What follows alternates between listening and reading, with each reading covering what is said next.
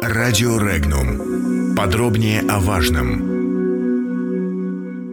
Как в России будут менять жизнь? О чем говорил Путин в послании?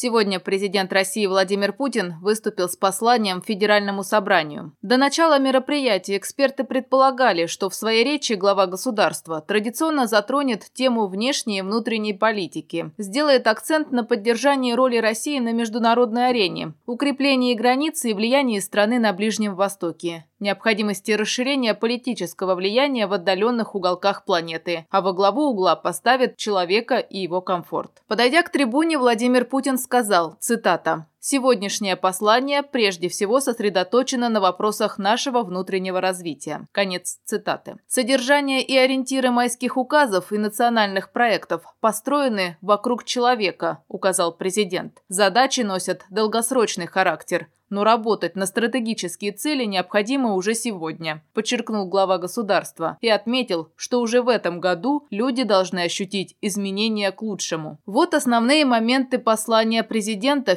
Федеральному собранию. Поддержка семей, Выплаты за рождение детей. До 2024 года будет поднята планка с полутора до двух прожиточных минимумов для членов семьи. Дополнительные выплаты будут расширены. 70% семей получат поддержку, где рождается один или два ребенка с таким доходом. Дополнительная помощь для семей с тремя и более детьми. До конца 2021 года должна быть полностью решена проблема с яслями. По словам президента, решение демографических проблем, рост продолжительности жизни прямо связано с преодолением бедности. По данным Владимира Путина, в 2000 году за чертой бедности находились 40 миллионов человек. Сейчас около 19 миллионов. Это слишком много, указал Путин. Правительству поручено со следующего года оказать субъектам России помощь во внедрении соцконтракта. Потребительские кредиты. Президент предложил вводить ипотечные каникулы, то есть отсрочку для граждан, и дать возможность сохранить единственное жилье. Кроме того, Банк России и правоохранительные органы должны навести порядок на рынке микрокредитования. Пенсионная реформа. Владимир Путин отметил, что в 2019 году были проиндексированы пенсии, но если доход превысил прожиточный минимум, то переставали выплачивать соцдоплату, а то и снижали ее. В итоге прибавки к пенсии либо вообще нет, либо она недостаточна. По его словам, государство сначала будет доводить пенсию до прожиточного минимума, затем проводить индексацию. Выплаты за первые месяцы текущего года будут пересчитаны. Медицинская помощь. До конца 2020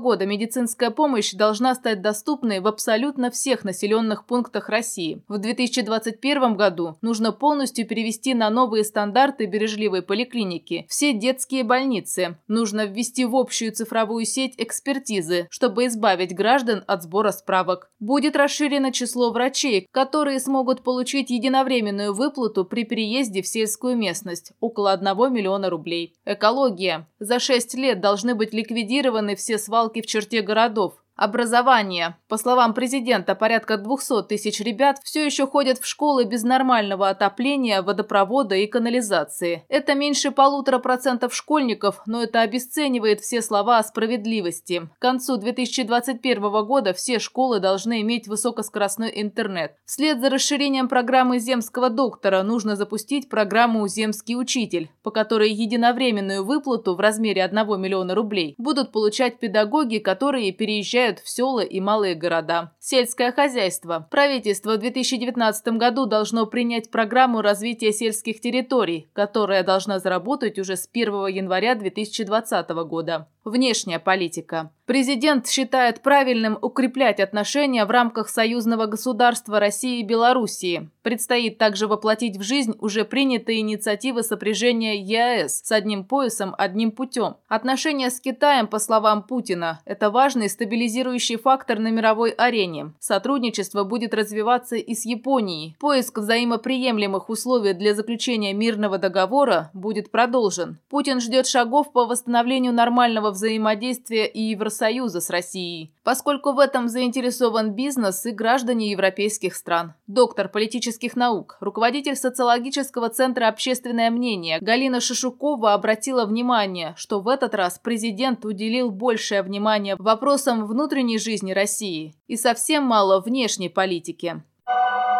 Комментарии само послание по содержанию было вполне ожидаемым. Вот то, что он начал свое выступление прежде всего с поддержки многодетных семей, или даже просто семей с детьми, даже вот начиная с первого ребенка. А затем, что э, речь пошла именно как раз о том, что нужно сделать для того, чтобы сократить бедность. Это, кстати, одна из цифр, которые он называл в майских указах, то есть в два раза сократить бедность вот за этот период. При этом важно, что он признал, что у нас за последнее время бедность выросла. То есть у нас где-то в 2012 году это было порядка 13 миллионов человек, сейчас 19 миллионов человек. И все мероприятия, которые предлагает Путин для того, чтобы бороться с бедностью, они как бы вот завязаны именно на методику подсчета бедности. А с другой стороны, э, есть проблемы и для власти по определению вот этой группы. Очень трудно и для власти считать, потому что очень много